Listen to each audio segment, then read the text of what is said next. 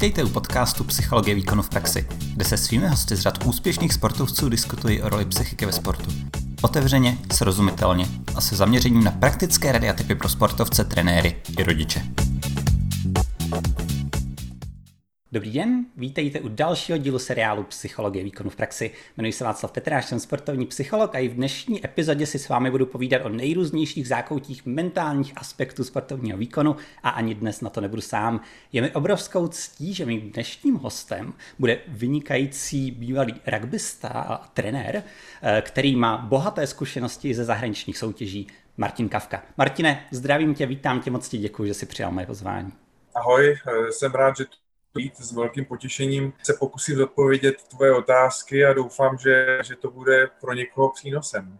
Jsem si naprosto jistý, že, že určitě ano, tvé, tvé zkušenosti jsou, jsou bohaté a jelikož už se trochu známe, tak vím, že dokážeš i o nich velmi barvitě povídat. Takže rovnou se do toho můžeme pustit. Rugby je, je pro mě fascinující sport. Jeden ze sportů, který je, je, je divácky, anebo tak nějak z, z pohledu pozorovatele, pro mě naprosto fascinující, jak z, z technického hlediska, tak právě i z toho mentálního hlediska. Ale řekněme ty sám, Martine, co si tak nějak myslíš, že, že jsou takové ty nejdůležitější dovednosti, nejdůležitější mentální lekce, které se postupně musel naučit jakožto mladý hráč, který se nakonec dostal právě až do, do zahraničních soutěží? Tak vzhledem k tomu, že, že vlastně tento rozhovor je vlastně natáčen takhle živě, tak já doufám, že budu dostatečně strukturovan, že to bude mít hlavu a patu a že neopomenu eh, to fundamentální. Každopádně eh, na tu tvoji otázku bych eh, odpověděl asi takto. Eh, Eh, samozřejmě kromě eh, všech, eh, všech aspektů, které jsou asi společné pro, pro všechny sporty a nejenom sporty, ale pro veškeré vlastně odvětví lidského, lidského konání, tak pokud bych možná měl něco zmínit, co pro rugby je skutečně alfou a omegou, tak a říkám, že to není jenom pro rugby, ale bude to samozřejmě společné i pro více sportů, které jsou v nějakých aspektech rugby podobné, to znamená, ať už svojí eh, třeba eh, rychlostně silovou stránkou nebo eh, množstvím kontaktů nebo prostě jinými aspekty, tak samozřejmě se to vztahuje i na tyto odvětví nebo, nebo sporty. Ale řekl bych, že, že velmi silně člověk musí pracovat s afektivními aspekty, respektive se strachem. Samozřejmě sport nebo jakákoliv činnost, kdy musím předstupovat před lidi nebo prostě hájím nějakou svou dovednost, znalost, musím něco obhájit. Eh, takže pokud jako jsem tak konkurenčním prostředím, jako je sport, tak ten strach samozřejmě hraje velkou roli, eh, nejenom z toho, že, eh, že mohu prohrát, že mě uvidí spousta lidí a strach je z nějakého selhání, z naplnění nějakých ambicí, naplnění ambicí někoho jiného, že jo, rodičů a podobně, což což vlastně jeden z největších inhibitorů, vlastně co, co může se sportovci, mladému sportovci stát, tak eh, je to právě ten strach eh, z toho, řekl bych, kontaktu nebo ze zranění. Mm-hmm. Když to tímto způsobem řeknu, protože samozřejmě na hřišti je spousta lidí, je tam velmi výrazný kontakt a vlastně Eh, neexistují tam nějaké hmotnostní eh, kategorie. To znamená, že prostě hráč, který má 1,70 m a 80 kg, tak eh, tak prostě musí být konfrontován a musí být schopen se postavit hráči, který má 2 metry a 125 kg, který je naplno rozeběhnut, takže eh, toto je skutečně velmi výrazný eh, prvek, eh, prvek toho, tohoto sportu, ale říkám, je to podobné asi i pro jiné prostě velmi kontaktní sporty nebo úpolové sporty. Jak tomu vlastně asi předcházet, to, nebo jak se to vlastně učit, to bude asi tvoje, tvoje další otázka. Odhaduješ to velmi přesně, ano? Je to, já bych se možná já bych si pomohl takovou eh, citací eh, Marie Curie, která sice nikdy rugby nehrála, ale ona tvrdila, že eh, přestáváme se bát toho, čemu jsme se naučili rozumět. A to je velmi důležitá věta a i z toho jazykového hlediska, kdy ta první polovina věty je, má vlast, je, je řečena ve vědu nedokonavém a ta druhá část větu, věty ve vědu jako dokonavém. To znamená, že my vždycky ten strach mít budeme. Eh, nikdy se úplně nepřestaneme bát, ale ale budeme se postupně s tím strachem učit nějakým způsobem pracovat, pokud rozumíme té činnosti, kterou děláme. Eh, to znamená, já jako, eh, jako rugbysta samozřejmě, tak jsem musel strávit spoustu hodin tréninku, jak tomu kontaktu čelit, protože samozřejmě máme různé technické, technické dovednosti, jak ten kontakt správně provádět, a to nejenom to, že nás to učí trenér, který ví, jakým způsobem ten kontakt bezpečně provést na jednu nebo na druhou stranu, tak samozřejmě jsme i ohraničeni pravidly který vlastně jasně specifikuje, jak ten kontakt může vypadat. To znamená, tam nemůže tam přijít nějaký, nějaký úder nebo prostě něco, co, eh, co jako by bylo vlastně faulem mimo, pravidla, mimo pravidla. Takže vlastně je eh, těmi pravidly jasně strukturován, jak ten kontakt eh, má a může vypadat.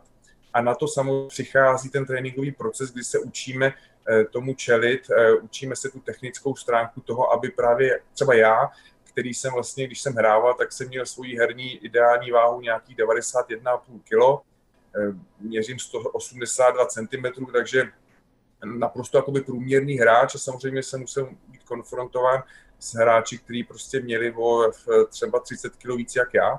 A o dvě hlavy byly vyšší, takže jsem eh, se učil, jakým způsobem vlastně eh, se tomu hráči postavit, protože přirozenost člověka je, když se na vás rozeběhne takováhle skříň, prostě utéct, uhnout. To je eh, vlastně automatický vlastně sebezáchovný jako put, eh, put každého člověka a my se musíme naučit vlastně tento, eh, tento instinkt, velmi silný instinkt vlastně nějakým způsobem překonat. A překonáme to právě tím, že víme, co máme dělat, jak se máme chovat a samozřejmě máme i nějakou, nějaké kondiční aspekty, které musíme nějakým způsobem rozvíjet, to znamená, musíme mít nějakou sílu, respektive výbušnou sílu a tak dále. Tyto všechny vlastně věci dohromady nám potom způsobí to, že, eh, že vlastně eh, se dokážeme s tímto afektivním, eh, s touto afektivní stránkou jako, jako vyrovnávat.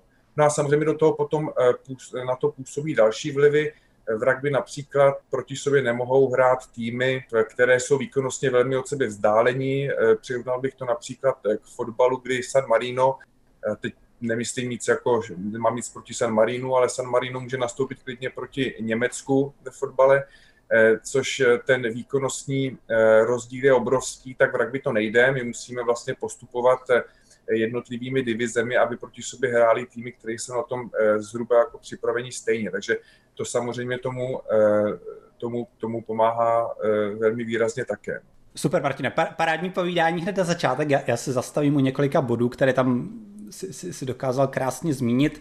Jednak ten, ten citát o, o porozumění strachu a o tom, že, nebo respektive o tom, že jakmile něčemu porozumíme, tak se toho přestaneme bát, nebo prostě ten strach vůči tomu trošku začne ztrácet na, na té svojí síle, tak je určitě užitečná poznámka pro jakéhokoliv mladého sportovce, který e, zažívá nějaké tyhle ty nepříjemné afekty, že ono, přesně jak říkáš, no to nemusí být nutně jenom rugby, ale tohle to řešíme často, já nevím, s mladým uh, brankářem třeba, který má strach z bolesti, po zasažení třeba pukem nebo, nebo balónem. Řešíme to i v nejrůznějších jiných sportech, jako je volejbal, prostě skočení rybičky. Spousta, spousta situací ve spoustě, spoustě sportovních disciplín. A přesně jak říkáš, v okamžiku, kdy já lépe porozumím té technické stránce věci, kdy já lépe porozumím tomu, co je ta nejlepší možná varianta, jak to zvládnout, tak by mi to mělo pomoci se s tím strachem naučit konstruktivněji pracovat. Takže skvělý tip. A tam možná ještě více bych zdůraznil to, co jsi zmínil, že to není o tom přestat se bát úplně, to není o tom úplné eliminaci strachu, to je, to je pohádková představa, kterou je potřeba, ať, ať každý tak nějak pochopí, že to není ta realita. Ta realita je taková, že nějaké přesně tyhle ty ne, i negativní hold pocity a afekty můžou v nejrůznějších situacích se, se, se objevit, ale když se s nimi naučíme lépe pracovat, když je naučíme se mít na ně efektivnější reakci, tak to nutně nemusí vést k, ke zhoršení výkonu, ale naopak to můžeme ještě využít vlastně tu energii z toho strachu k něčemu pozitivnímu, když tam tenhle ten nějaký automatismus se vytvoříme. Takže super, tohoto Martine, vyloženě se možná tě zeptám, takže kdybys třeba byl v pozici trenéra mládežnického nějakého týmu a právě bys tam narazil na tohle, že tam je třeba skupina hráčů, kteří viditelně třeba mají strach právě z, nějakého, z nějaké specifické situace, že je to zabolí, že může dojít nějakému zranění, tak ty bys tedy se jim to snažil lépe vysvětlit nejprve, nebo jak bys, jak bys s nimi pracoval?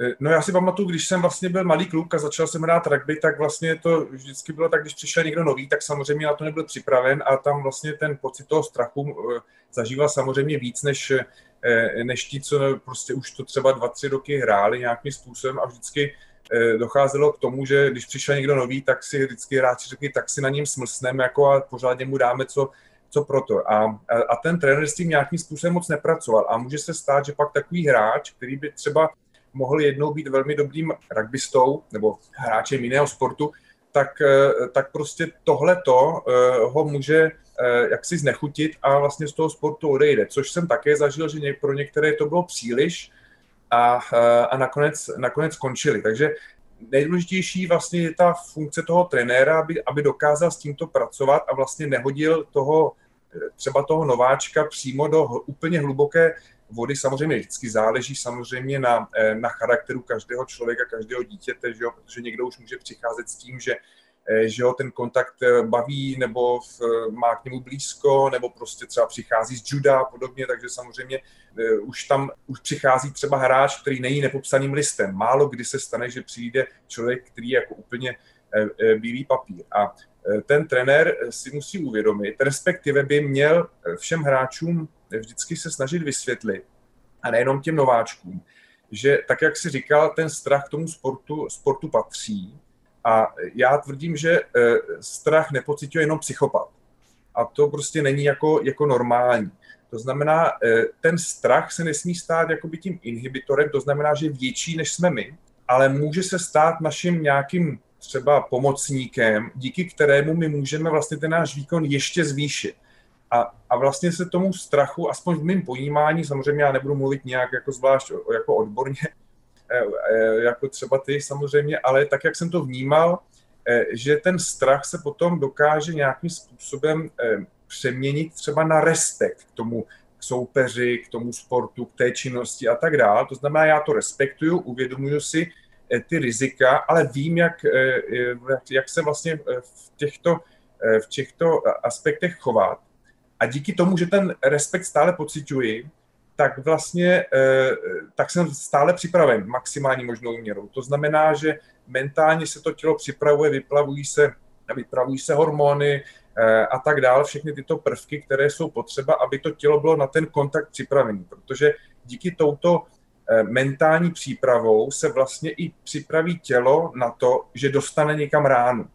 A to je vlastně také jeden, jeden z aspektů toho, že mě to vlastně třeba tolik nebolí. Vyplavuje se adrenalín, noradrenalín a tak dále. A vlastně se pak může stát, což já jsem mi také zažil, eh, že prostě to, že jsme třeba zranění nebo něco, tak zjišťujeme až v šatně, když se vlastně sprchujeme, tak eh, mi třeba jeden, eh, v mým předposledním zápase mi jako spoluhráči řekli, že mám jako na křivo nos, protože jsem ho měl prostě zlomený a já jsem zápase to necítil. Hmm. Samozřejmě, kdyby mi někdo dal takovouhle ránu někde na ulici, tak, tak bych asi šel domdlop. Takže tohle to tomu pomáhá taky. A tím, že vlastně cítíme ten respekt eh, k té činnosti, tak to tělo, tělo, je na to, tělo je na to připraveno. A také musí vlastně si trenér podle mě uvědomovat, že eh, tento, tato práce s tím strachem vlastně, protože to je vlastně práce se strachem, je to musí to být součástí tréninkového procesu, stejně jako trénujeme sílu, rychlost a cokoliv, co je nám jako, co asi umíme a víme, umíme si představit, jak s tím pracovat. Takže ten strach je vlastně nepřevoditelný. Aspoň já si myslím, že nepřevoditelný. To znamená, já se úplně klidně postavím eh, na hřišti proti rozeběhnutému hráči, jak jsem zmiňoval, dvoumetrovému hráči, prostě 130 kg, protože vím, co mám dělat. Ale už se nepostavím na skákací věž ve výšce 10-15 metrů, abych skočil do vody protože prostě na to nejsem připraven a nevím přesně, jak se v té situaci mám chovat. Takže tam bych vlastně z té věži, věže zase jako slezl. Takže díky tomu, co se, že, že dokážu čelit v určité oblasti lidského konání strachu, neznamená, že budu stejně odvážný i v, e, i v jiné činnosti. Takže tohle to je také potřeba si uvědomit a trenér třeba může i vycházet právě z toho, že žádný hráč není nepopsaným listem.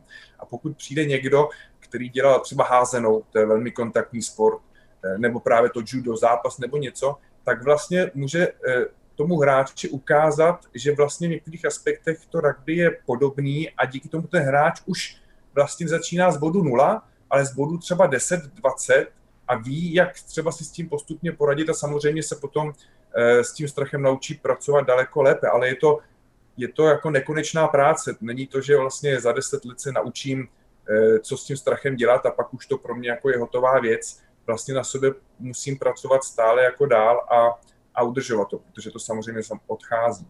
Ty jsi to hezky popsal s, tím, s, tou, s tou možností nepřevést jakoby to zvládání strachu někam jinam bez toho procesu, že jo? Ono, Kdybys, kdybys věnoval ten čas a tu rešerši a absolvoval nějaké tréninky na skákání eh, z desetimetrové věže, tak pravděpodobně by se mohl dostat do stejného nakonec, eh, do stejné schopnosti poradit si s tím návalem toho strachu, ale musí zatím být zase ta, ta odvedená cesta. A to mi přijde jako, jako skvělá právě zpráva pro mladé sportovce, ukazovat jim přesně na dřívějších sportech, které dělali, ale klidně i na, na prostě jiných, eh, jiných obavách a úzkostech, které někdy prožívali, tak když se jim podařilo s tím někdy něco udělat, takže většinou zatím právě byl tenhle nějaký proces. Lépe jsem se s tím naučil pracovat, lépe jsem tomu porozuměl, pochopil jsem lépe, co tam můžu třeba z toho ovlivnit, jak se na to připravit, že to potom nakonec vedlo k tomu, že jsem byl schopen tu výzvu vlastně začít vnímat jako něco velmi dobře zvládnutelného a že ono to není o tom, že tak a teď pro mě je každá výzva jednoduchá, ale je to spíše o tom, takže mám nějaký návod k další činnosti, mám nějaký návod k tomu,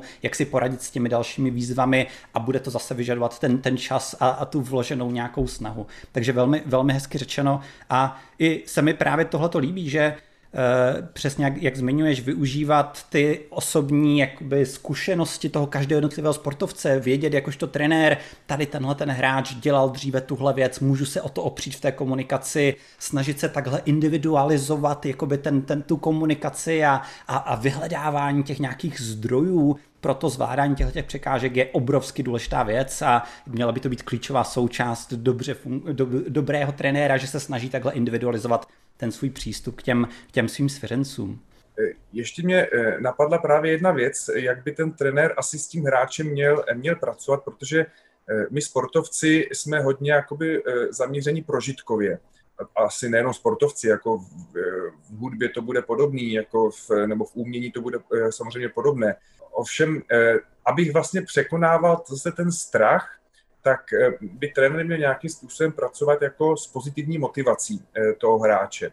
Eh, ale tě, myslím si, že těžko tuto pozitivní motivaci tomu hráči dám nějakým způsobem verbálně. V jiných, v jiných jako situacích možná ano, ale strach je jako emotivní záležitost, proto jakoby racionálně něco vysvětlovat je jakoby velmi, velmi problematické a podle mě ráciem proti emocím jako moc útočit jako nelze. Možná, že mě opravíš, ale já prostě moje zkušenost eh, s, eh, s, vlastně jako z rugby eh, taková je a právě proti emoci je potřeba pracovat jakoby s další emocí, s tou pozitivní. A tu, ty my získáváme právě tím prožitkem. Sportovec obecně ehm, je jakoby ambiciozní člověk. Chce prostě, aby se mu chce třeba vyhrát, chce soupeře porazit, chce, aby, aby, se mu, aby se mu něco povedlo takže eh, jedna z eh, třeba technik může být, aby ten trenér eh, navodil takové situace, aby to pro toho hráče byla pořád výzva, to znamená, byl tam ten aspekt strachu, ale zároveň to nebylo tak složitá situace, aby ten hráč byl úplně inhibován a ten strach ho jako úplně jako zatemnil mu mysl a on nevěděl, co má dělat a, a radši utek. Ale taková situace, kdy on tam v té situaci pořád bude a pokusí se ji vyřešit. A, e, a technicky to bude samozřejmě na, na jeho nějakým způsobem úrovni. A pokud on tu situaci vyřeší, tak ten trenér mu musí dát e, najevo, že to byla správně vyřešená situace a nechat ho, aby si i zpětně tu situaci ten hráč prožil, e, protože to vlastně v něm zanechá jakoby obrovskou jak emocionální stopu pozitivní, že to zvládnul, tak zároveň to v ním zanechá tu stopu té dovednosti, jako jakým způsobem, jako, jako technicky eh, to zvládnu. A díky tomu on se k tomu bude eh, moci zase v té své další přípravě na další podobnou situaci jakoby vracet a bude vědět, co má dělat, jak to má dělat a bude, se, a bude přesně vědět, o co se má pokoušet. A bude hledat zase tu stejnou pozitivní motivaci, ten samý prožitek díky tomu, že se mu to povedlo. Takže myslím si, že i tenhle ten aspekt je, eh, je v tom procesu učení, eh, jak pracovat se strachem velmi důležitý. Super, Martin, skvělý příklad a to je určitě něco, co eh, je možné zase aplikovat do nejrůznějších sportovních oblastí. Nějaká práce s tím, že nemusíme se bát na tom tréninku nějak se vystavovat taky do, do třeba nějakého strachu nebo do nějakého tlaku. Naopak bychom měli z toho udělat nějakou příležitost, v podstatě v bezpečnějším trošku prostředí se tam učit s touhletou výzvou a s těmi pocity a, a s tím, co to s námi dělá, třeba ten strach, tak se tam s tím učit takhle pracovat. Ale ty tam zmiňuješ to klíčové, že ono to není jenom o tom, že mě trenér vystaví třeba na tom tréninku do nějaké třeba právě takové nátlakovější situace, ale on by mě tím měl provádět a měl by mi dávat tu zpětnou vazbu a hlavně právě právě takové to, dobře, třeba, třeba bylo to těžší, teď když, když dělal tuhle tu nějakou věc prostě pod tím tlakem, ale podařilo se ti tentokrát to zvládnout o něco lépe díky tomu, jak jsi tam zvládl tohle, tedy dát tam takový ten kontext toho, pokroku a toho postupného vytváření si efektivnějších reakcí na nárůst třeba toho strachu a přesně takovou tu, takovou tu inhibici a zataženou ruční nějakou brzdu. Takže tam tohleto mimochodem jsem chtěl jenom zmínit, to je, to, je, to je ta věc, kterou si zmiňoval už před chviličkou, že přesně tak, jak by se měla trénovat kondice a technika, tak by se měly trénovat tyhle ty mentální záležitosti v tom tréninku.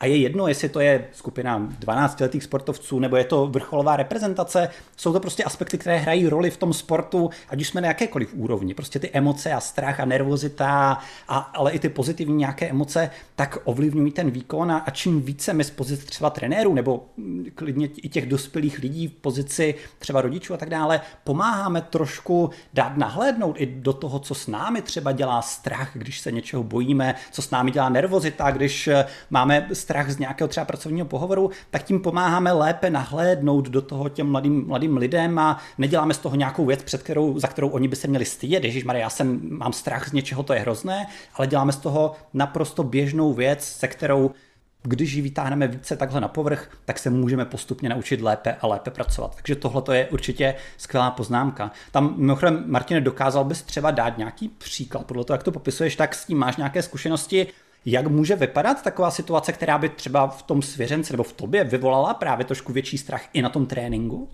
No, pokud budeme mluvit stále o kontaktu, tak bych možná právě zmínil, eh, jakým způsobem eh, učit eh, skládat. To znamená vlastně, jak dostat soupeře, běžícího soupeře eh, na zem, k tomu říkáme skládku, to znamená, že ho chytneme a, a prostě praštíme s ním o zem v úzovkách, eh, tak právě jsou, chybou by bylo, kdybychom třeba začátečníka nebo prostě děti, kteří přijdou na trénink a podobně, tak vystavili hnedka situaci, že ho postavím, proti němu postavím zkušeného rugbystu, ať, ať už jako někoho, kdo prostě ten sport hraje už třeba 2, 3, 4 roky, nebo někoho, kdo je, kdo je prostě super rychlý, nebo někdo, kdo je o dvě hlavy vyšší, to už je jedno. E, e, maximálně ho nechali rozeběhnout a řekli tomu druhému tak a postav se mu a slož ho. Tak to bude přesně situace, kdy ten hráč prostě zůstane stát a nebo radši uhne e, a prostě nesloží ho, navíc si ještě může ublížit a to vlastně a to ublížení vlastně mu způsobí to, že ten prožitek bude hodně negativní a to velmi silně negativní a, e, a to dítě už prostě nebude chtít se tam postavit a nebude chtít jako e, to rugby hrát. Takže vlastně e, ta metodika toho, jak učit skládat, je vlastně, asi nebudu popisovat úplně prostě ty jednotlivé kroky, ale popíšu to si schematicky, že jednoduše si ty děti nebo ty hráči, to samozřejmě mohou být i dospělí, protože eh, když eh, vlastně se podíváme na třeba šestileté děti, tak ten kontakt je daleko bezpečnější než, eh, než u dospělých, protože ty dospělí tam jsou daleko větší síly, rychlosti, jak jsem zmiňoval, nejsou už popsaným listem a tak dále, to ty děti to jsou takový medvíci, kteří se spíš po sobě válej a, a, a vlastně toho rizika tam je samozřejmě mnohem, mnohem méně. Každopádně i u těch dětí začínáme tak, anebo teda u těch dospělých samozřejmě, že vlastně si třeba k sobě jenom kleknou, nebo jeden si třeba klekne eh, na zem, nebo si sedne na paty a druhý se ho snaží převrátit na záda, nebo prostě ho jenom položit na zem a vlastně se nějakým způsobem přetahují, nebo respektive eh, se snažíme o nějaký takový jakoby zápasové chvaty, a tím se vlastně jako ti hráči přizpůsobují a učí tomu, tomu, že existuje nějaký kontakt, že vlastně jenom to, že toho druhého nějakým způsobem chytnu a jakým způsobem mám chytnout, jak to tělo musí přilnout tomu soupeři, protože když já prostě budu mít hlavu od soupeře a budu ho tahat jenom rukama, tak prostě je to jak nebezpečné, tak vlastně neefektivní, jako biomechanicky a tak dále. Pak vlastně přistupuje další krok, to znamená, že ty hráči proti sobě sice jdou, ale třeba jdou po kolenou, takže ve velmi pomalých rychlostech. Navíc ještě řekneme, že ten hráč, ten jakoby útočící, půjde jenom na jednu stranu, to znamená ten bránící, skládající hráč ví, jakým ramenem vlastně do něj, do něj má jít, co může přesně očekávat a prožije si ve velmi zpomaleném filmu, jaké to je, kam to, když to rameno vloží na to místo, kterého má vložit, obejme soupeře a, a vlastně oba se nějakým způsobem svalí, svalí na tu zem. No a postupně takhle vlastně potom eh, ten hráč si může jakoby postavit, mohou jít jako chůzí, a pak může klusat, pak to může být už v nějaké normální rychlosti, eh, nakonec tomu hráči mohu říct, že si tomu útočícímu hráči, že může si vybrat nějakou stranu, chce útočit, to znamená, se může se pokusit o nějakou evazivní techniku, Eh, a, a nakonec prostě ty hráče potom eh, dám vlastně do, do úplně jako reálné situace. Takže asi takovýmto způsobem eh, je potřeba postupovat, aby ty hráči si to ošahávali postupnou měrou. Jak vlastně, jak třeba trenér zjistí, že ten hráč už nějakým způsobem víc či méně dokáže s tím strachem pracovat, Myslím si, že ta mentální složka je dost jako těžko měřitelná, nebo respektive já s toho moc neumím představit, jak to změřit. Možná, že by si nějaký, nějaké typy eh, mi dal, co, za což bych byl určitě rád, ale eh, není to tak jako, že tak jednoduché jako změřit sílu nebo rychlost, protože tam můžeme toho hráče vystavit do umělé situace, prostě poběž odsaď eh, sem, nebo zvedni tady tu činku a tím vlastně změříme, jak se silově nebo rychlostně jako rozvíjíš, tak v tom sportu jakákoliv Eh, nepřirozená situace vlastně eh, eliminuje ten, ten strach jako takový a vlastně ne, nedokážeme říci, jestli skutečně s tím strachem ten hráč umí nebo neumí pracovat. Zmínil bych třeba, byť to se to týká kontaktu, ale dříve trenéři připravovali své hráče eh, na to, že budou muset hrát před, já nevím, 100 tisícovým publikem někde, takže prostě těm hráčům na tréninku pouštěli do megafonů prostě eh, řev publika a tleskání publika a něco všechno. Já tomu moc nevěřím, protože prostě je to velmi umělá situace a, eh, a ten hráč jako eh, není samozřejmě hloupý. On ví, že to prostě je vlastně v úvozovkách taková sranda a úplně si nemyslím, že, že to hráče to dokáže, dokáže připravit jediná, jediná situace, která eh, dokáže vlastně toho hráče nějakým způsobem připravit a trenér, trenéra posoud, a trenérovi umožní posoudit, jestli ten hráč to zvládá nebo jakým způsobem to zvládá, je zase reálná situace. Eh, to znamená, aby ten trenér mohl v úvozovkách změřit eh, míru toho, jak ten hráč pracuje se svým strachem, tak je zase jenom v reálné situaci s tím, že ten trenér musí, jako se musí naučit jakoby pozorovat. To znamená jako udělat několik kroků vlastně jako zpět, nechat ty hráče fungovat v situacích, kterou teda jako nějakým způsobem já pro ně připravím, pokud to není už situace, že, že je nechám prostě jednoduše hrát a koukám, jak na to hráči reagují. Eh, a, a, a tím pozorováním těch jednotlivých hráčů já mohu zjistit, jak se v které situaci který hráč chová, protože samozřejmě v jedné situaci ten samý hráč to, eh, to může eh, zvládnout a vyřešit dobře a najednou se objeví jiná situace, kde on, kde on vlastně uhne. A tam může být vlastně ten, ten problém toho, že eh, tohle je situace, já se nebojím hrát rugby, ale tu situaci úplně nezvládám. A podle mě jiná situace než tím pozorováním ten trenér na to nepřijde. Ale možná se mýlím, ale já jsem zatím jako se s ničím jiným jako nedokázal, jsem nic lepšího nenašel. Popsal jsi to velmi, velmi dobře, Martin. Tam je potřeba přesně pochopit, že kdybychom si představili tu, tu mentální intenzitu, kterou sportovec může zažívat jako nějakou škálu. Od jedničky, kdy jsem totálně v pohodě, po desítku, kdy jsem až, až v silné nějaké úzkosti třeba, tak přesně tak, jak popisuješ, když jsem reálně ve finále nějakého velkého turnaje před 100 tisíci lidmi, tak to zcela přirozeně prostě mě vyžene na tu devítku, desítku, dejme tomu. To je, to je prostě, ty okolnosti to takhle nějakým způsobem způsobí. A to, že to pustí někdo do reproduktorů eh, během toho tréninku, tak to může třeba zvýšit z jedničky na dvojku. Takže něco se stalo, ale absolutně to v tu chvíli ještě není srovnatelné. Je, je dobré určitě nebo, nebo takhle, je, je, je dobré, přesně jak říkáš, být dobrým pozorovatelem, třeba z pozice trenéra, nebo i z pozice sportovce jako sebe samého a všímat si, jestli náhodou někdy něco na tréninku přece jenom trošku nevyžené tu, tu můj, ten, ten můj stres, ten tlak, který pocituju třeba na tu pětku, třeba na tu šestku a možná i na tu devítku. A často tak jde třeba najít aspoň určitý zdroj těch situací, ve kterých trošku najednou tam nějaký ten silnější strach začne působit. Já nevím, když dám jednoduchý příklad, třeba jsme přišli se sportovcem na to, na to že eh, když trénuje v takové prostě specifickém, v takovém specifickém scénáři, kdy kolem něj chodí cizí lidé a dívají se na něj a nějak si povídají za jeho zády o tom, jak on zrovna hraje, takže tam najednou začne, začnou se projevovat stejné chyby v jeho, v jeho výkonu, jaké se objevují, když je nervózní během toho samotného výkonu. A to přesně jsme tak nějak tam našli, jo, tam najednou začínám přemýšlet o tom, co oni si asi myslí a to zvedá tu moji nervozitu, takže jde tam trošku nějakým způsobem takhle detektivně hledat a všímat si těch situací a pak přesně si všímat toho, a co to s tím sportovcem dělá a jak bychom mohli zkusit s tímhle tím pracovat, ale není to tak, není to tak jednoduché, jako pustíme prostě zvuk eh, do reproduktorů a bude to stejně natlaková situace. Takže tam s tím naprosto souhlasím a tak jak říkáš, ono je to hodně o té práci jakoby s, s tou pozitivní zpětnou vazbou, třeba i z toho hlediska, že ty jsi to zmínil třeba v tom tréninku, že chceme umožňovat sportovcům dostávat se do takových složitějších situací, které ale nějak se naučí zvládat, které nějak zvládnou a pak s tím oni ještě nějak pracují, že si to prožívají, nějak zpracovávají, dochází tam nějaké sebereflexy. To je obrovsky důležité pro rozvoj právě jejich sebedůvěry, jejich sebevědomí, aby, aby viděli nejenom podařilo se mi zvládnout nějakou výzvu, ale jak se mi to podařilo a jak jsem se cítil u toho a jaký přístup k tomu vedl.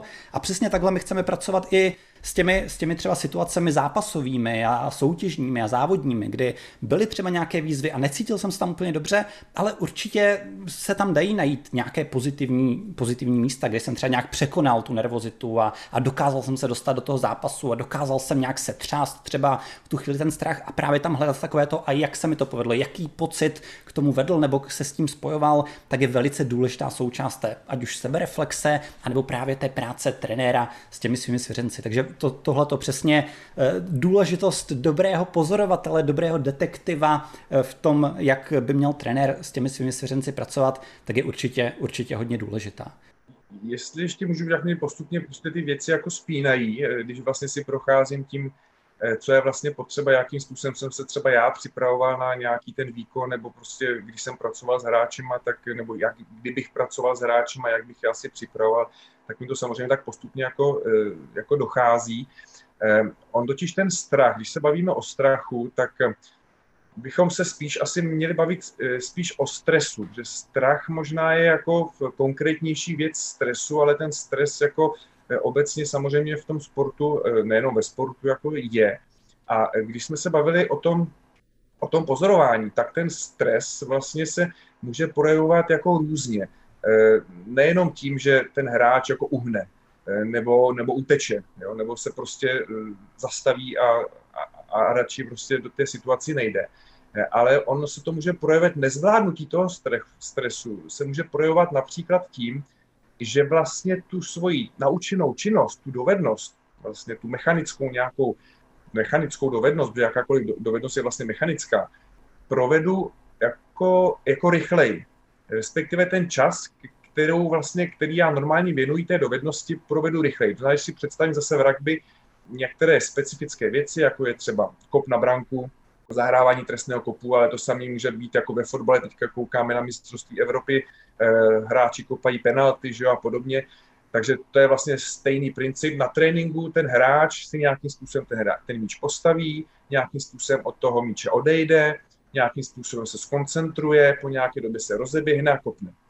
A právě tím pozorováním ten trenér zjistí, že ten, eh, že ten hráč ten, ten stres nezvládl i z toho důvodu, nejenom, že se nějak, jako rozklepe, když to řeknu jako takhle laicky, eh, ale že jednoduše si ten balon postaví, odejde od toho balonu mnohem rychleji než normálně, díky tomu ty kroky třeba dělá delší, eh, díky tomu mu vlastně ty kroky potom při tom rozeběhu nevídou, on tam stojí a koncentruje se kratší dobu a rozeběhne se daleko rychleji a tak dále. Všechny tyto aspekty mohou mít vliv na to, že ta výsledná dovednost provedení toho kopu není, není dobrá. Takže už jenom to, že vlastně všechno já urychlím, tak, eh, tak vlastně mi to ukazuje to, že ten hráč s tím stresem ještě nedokáže dobře, dobře pracovat. Aby dal nějaký konkrétní příklad, je velmi, jsou velmi rozdílné různé různé vlastně přístupy k tomu, jak s hráčem pracovat. Já si například pamatuji, že vlastně dělal jsem dvakrát to samé, to samé cvičení, ale pokaždé to mělo úplně jiný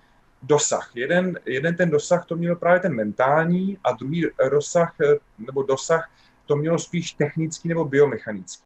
Já jsem byl kopáč na bránku, specialista, který zahrával trestné kopy a podobně. A trenér po mně jednou chtěl, abych si postavil jako několik balónů, třeba 10 balónů jako nějak vedle sebe, a abych co nejrychleji eh, se snažil ty, balón, eh, ty balóny dostat do bránky. To znamená prostě eh, všech těch 10 balónů co nejrychleji prostě kop, prokopnout brankou. Pak jsem dělal to samé cvičení, takže formálně to vypadalo úplně stejně. S tím, že vlastně jsem měl dělat všechno stejně, úplně stejně, se stejným rytmem, se, se, všemi, se všemi vlastně věci, které vlastně člověk normálně dělá během zápasu, i se stejným časem, nezávisle na tom, co se děje kolem mě a s tím, že jsme vlastně hráli takovou soutěž, tam byli i třeba další kopáči a hráli jsme takovou hru, kdo vlastně nakope více bodů. Takže ten stres byl na tom, že třeba někdo měl víc bodů a já jsem ho chtěl předstihnout, ale stále jsem musel zachovat ten svůj rytmus. Tu ránu vlastně, vlastně to cvičení bylo pokaždé stejné, ale to první bylo vyloženě na tom, kdy ten trenér sledoval, jak, jak zautomatizovaný jsem měl ten daný pohyb a díky tomu, že jsem se nemohl koncentrovat, tak vlastně ten, to tělo eh, skutečně provedlo ten pohyb tak, jak to mělo přirozeně zautomatizované. A všechny chyby byly daleko viditelné, viditelnější. V tom druhém cvičení eh, nešlo vlastně o tu biomechanickou, biomechanické provedení toho pohybu, ale o to, jakým způsobem já dokážu se koncentrovat a dokážu vytěsnit tu situaci vnější, to znamená to, co se děje kolem mě, a soustředit se jenom na ten svůj vlastní výkon, na, na, ten, na to vlastní provedení kopu. Takže třeba i tohleto, kdy vlastně ten trenér dělá dvakrát stejné cvičení, ale pokaždé potom hráči chce něco jiného, tak vlastně já trénuji jako jinou, jinou dominantu. Jednu mentální, jednou technickou. Takže tohle to si myslím, že je velmi asi důležité pro ty trenéry, aby dokázali rozlišovat i toto. A proto tvrdím, že trenér eh, by se, samozřejmě může se inspirovat tím, co kde jakoby vidí, ale hlavně by si ty cvičení měl vytvářet podle sebe, podle situace a podle potřeb hráče. Co já potřebuju, aby ten hráč skutečně jako trénoval nebo natrénoval. Protože díky tomu, když já si to cvičení vlastně nějakým způsobem nebo tu, tu situaci vymyslím, tak vím přesně, na co, je, eh, na co je stavěna a dokážu s tou situací i nějakým způsobem pracovat. Pokud slepě budu kopírovat, tak to cvičení může být sebe lepší, ale když ho nepoužiju, nezacílim tím směrem do té dominanty, kterou chci, tak vlastně nikdy nebude funkční. A, a můžeme se stokrát zaklínat tím, že, že ten a ten trenér světového, světového formátu prostě to dělá a funguje to tak, jak to, že to u tebe Petře sakra nefunguje. Takže to je asi důležitý aspekt. A pak bych ještě zmínil asi dva další, v tom, kdy v těch, obecně v těch kontaktních sportech to je velmi důležité. A to je, že ten hráč se musí naučit uh, pracovat uh, vlastně naraz, nebo se musí naučit uh, přepínat z koncentrace do pozornosti a z vysoké míry aktivace do, ní, do nižší míry aktivace. Jenom abych vysvětlil vlastně, že v české terminologii se to možná používá trochu jinak, koncentrace a pozornost. Koncentrace je vlastně něco, kdy já se soustředím skutečně na provedení té dané činnosti a nic víc mě nezajímá. Už jsem se rozhodl, že provedu kop, že provedu hod nebo že provedu tu skládku. A soustředím se jenom na to, abych správně toho hráče chytil, prostě praštil s ním vozem a, a tu situaci zvládnul. Kdežto pozornost je důležitá v těch sportovních hrách nebo v kolektivních hrách obecně proto, kdy já se snažím tu situaci přečíst.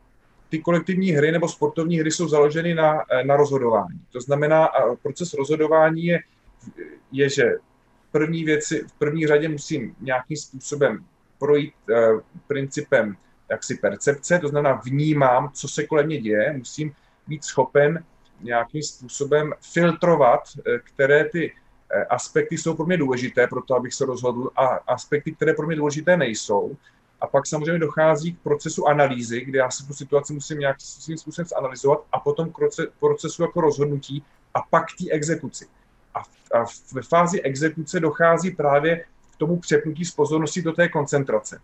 A e, což v těch sportovních hrách právě tohoto přepínání, stejně tak jako z, z, e, jaksi z obrané fáze do útočné fáze, je alfa omega. A co se týká té vysoké a nízké míry aktivit, e, mentální aktiv, e, aktivace, tak to je to, že e, pokud vlastně se na mě řídí právě nějaký rozběhnutý hráč, tak tam vlastně mě jde o život.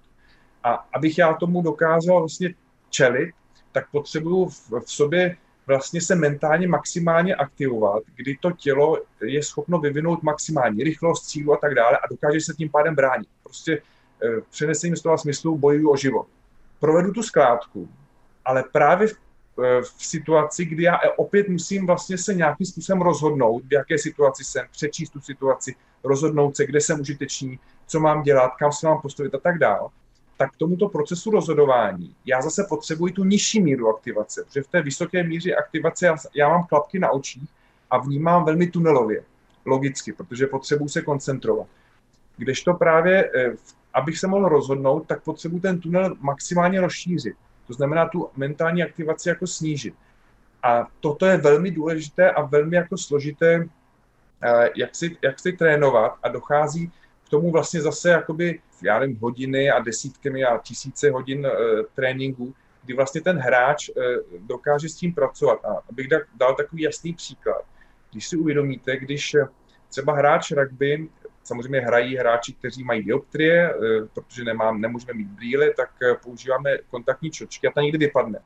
A ten hráč v půlce zápasu najednou přiběhne fyzioterapeut a on mu dá vlastně tu čočku a on, on, on si ji musí vložit jako do oka. To je jakoby pro běžného smrtelníka, který by byl v situaci, kdy se má bránit vlastně, kdy vlastně v situaci, kdy to tělo je připraveno, že, že bojuje o život. A teď si má udělat tak jemnou motoricky jemnou činnost, jako vložení si čočky do oka je tak složité, že podle mě by si netrénovaný člověk to nezvládl. Eh, jak si rugbysta to zvládne, protože právě umí přepínat eh, z této vyšší a nižší míry jakoby aktivace. Takže i tohle to podle mě ten trenér musí mít jako na paměti, pokud vlastně s těmi hráči pracuje, protože potom by ne, eh, nebude docházet k situacím, kdy ten hráč, kdy ten trenér se rozčiluje, no ale jako ty to všechno umíš, tak proč to neuděláš? No, protože ten hráč neumí přepnout buď z té vyšší do nižší, nebo obráceně do té, jako do té, do té správné míry aktivace. A nebo neumí pracovat s koncentrací a pozornost, což jsou vlastně eh, jakoby společné misky. Super, Martine. Obrovsky, obrovsky důležitá témata. Tam asi pro mladé sportovce, kteří nás poslouchají, vím, že to může působit trošku komplikovaně, ale v podstatě si myslím, že každý si tam dovede najít v té svojí sportovní disciplíně takové to nějaké oddělení těch chvil, kdy je právě potřeba co nejvíc a nejrychleji se přizpůsobit jakoby té situaci a, a zjistit, co se děje a naopak chvíle, kdy už je to o té exekuci toho připraveného plánu. Že když, když zůstaneme u fotbalu, velmi dobře známého sportu, tak že pro třeba defenzivního záložníka je velmi jiné podstat, je důležité mít jiné mentální nastavení v okamžiku, kdy jako nějaký bulldog tam prostě naháním míč a naháním tam ty soupeře a když jdu kopat penaltu v rozstřelu, že to, to, to prostě ta míra intenzity a, a to, to, jak pracuji s tou koncentrací, to, jak pracuji s těmi nápady třeba, které mě napadají, tak tam už je potřeba, aby ten sportovec zrozuměl tomu, že každá ta dovednost vyžaduje trošku něco jiného. A přesně jak říkáš, ono tam na to neexistuje žádné úplně kouzelné řešení, ale je to o tom, abychom se z pozice trenérů nebo lidí, kteří nějak pracují s těmi, s těmi sportovci, abychom jim tohle vysvětlovali, aby oni tomu co nejlépe sami se snažili porozumět a aby hledali právě u sebe každý individuálně nějaké ty způsoby, když potřebuju se rychle dostat níž s tou intenzitou, co mi v tu chvíli pomáhá, co naopak, když to potřebuju dostat nahoru, co mi pomáhá, tam, tam skutečně je, je možné hledat už u mladých sportovců způsoby, jak s tím letím pracovat, jak to zajímavě dostat do koncepce toho tréninku. A přesně jak říkáš, velmi často to, že někdo něco nezvládá, není způsobené tím, že by nechtěl nebo že by se dostatečně nesnažil, ale je to chybným mentálním nastavením. Je to právě třeba až, až nějakou šťanou přemotivovaností v okamžiku, kde by to mělo být mnohem více o sklidnění se, než o tom takovém ještě, ještě více tam musím do toho dávat nějakou tu snahu a, a nějaké to vědomé uvažování v okamžiku, když by to mělo být o automatickém provedení toho, co jsem si nějakým způsobem nachystal třeba v tréninku. Takže obrovsky super důležitá témata, Martině, moc, moc ti za ně děkuju. A už teď v takovém závěrečném povídání, jenom jsem chtěl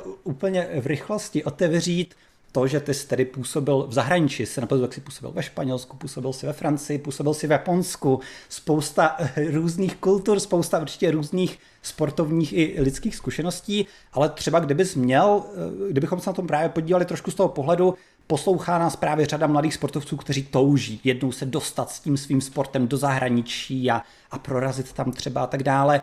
Co z tvých zkušeností, na, čem, na co je dobré se připravit, co by, s čím by měli ti mladí sportovci třeba počítat, co bys ty chtěl třeba, aby ti někdo poradil, než si odešel takhle do zahraničí, když se na to zpětně takhle díváš? No, to je, to je velmi dobrá otázka. Ehm, já si myslím, že nejdůležitější je, aby ten hráč ehm, byl otevřen novým věcem. A, a abychom se zbavili takového, takové té premisy, kterou já z duše nesnáším a kterou jako často v Česku slyším a slýchávám, že my, že my Češi jsme jaký speci, že máme specifickou, eh, specifický naturel, specifický charakter a že teda jako je problém, aby v Česku uspěl eh, zahraniční trenér, který bude eh, trénovat vlastně náš Čechy.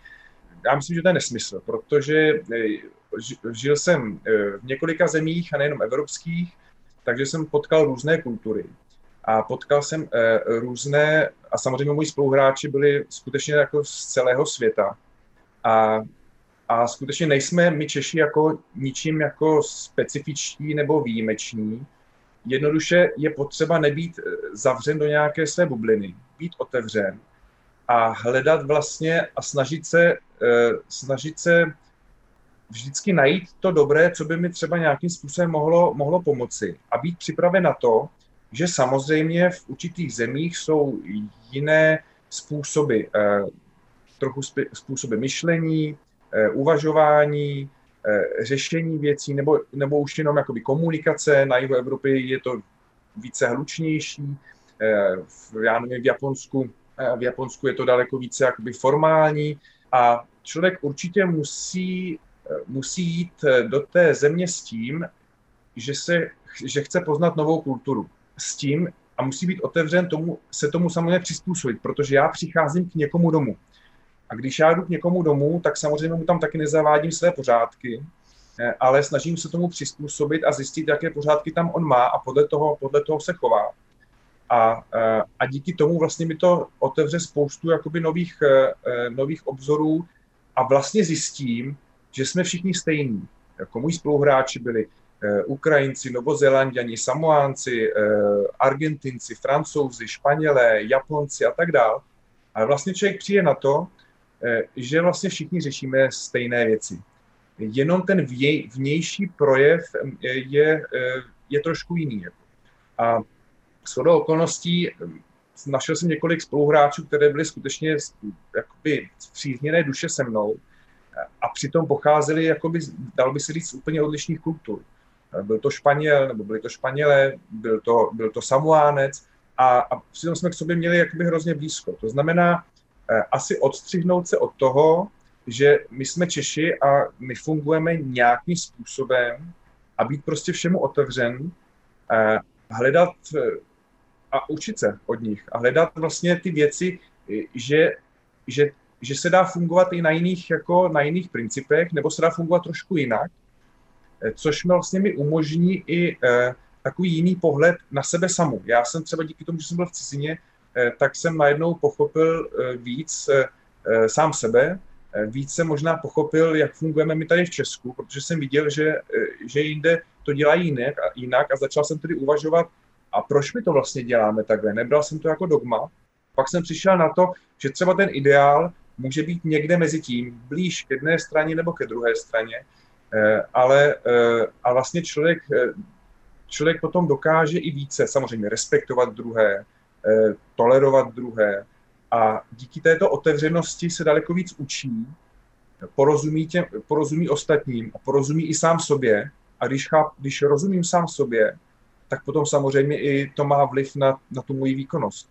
A já jsem tohleto poznal velmi silně, když jsem vlastně více porozuměl sám sebe díky tomu, že jsem byl v cizině a v kontaktu s různými cizinci, tak moje výkonnost eh, najednou šla ohromně nahoru. Já jsem si nevěděl jako přesně proč. Říkal jsem si, no, protože jsem, mám třeba lepší trenéry, mám lepší spoluhráče a podobně, ale když jsem si to zpětně jako analyzoval, tak, tak, mi, tak mi přišlo, že jeden z výrazných aspektů, že těch aspektů je samozřejmě X, je to, že jsem vlastně jakoby víc, víc porozuměl sám sobě.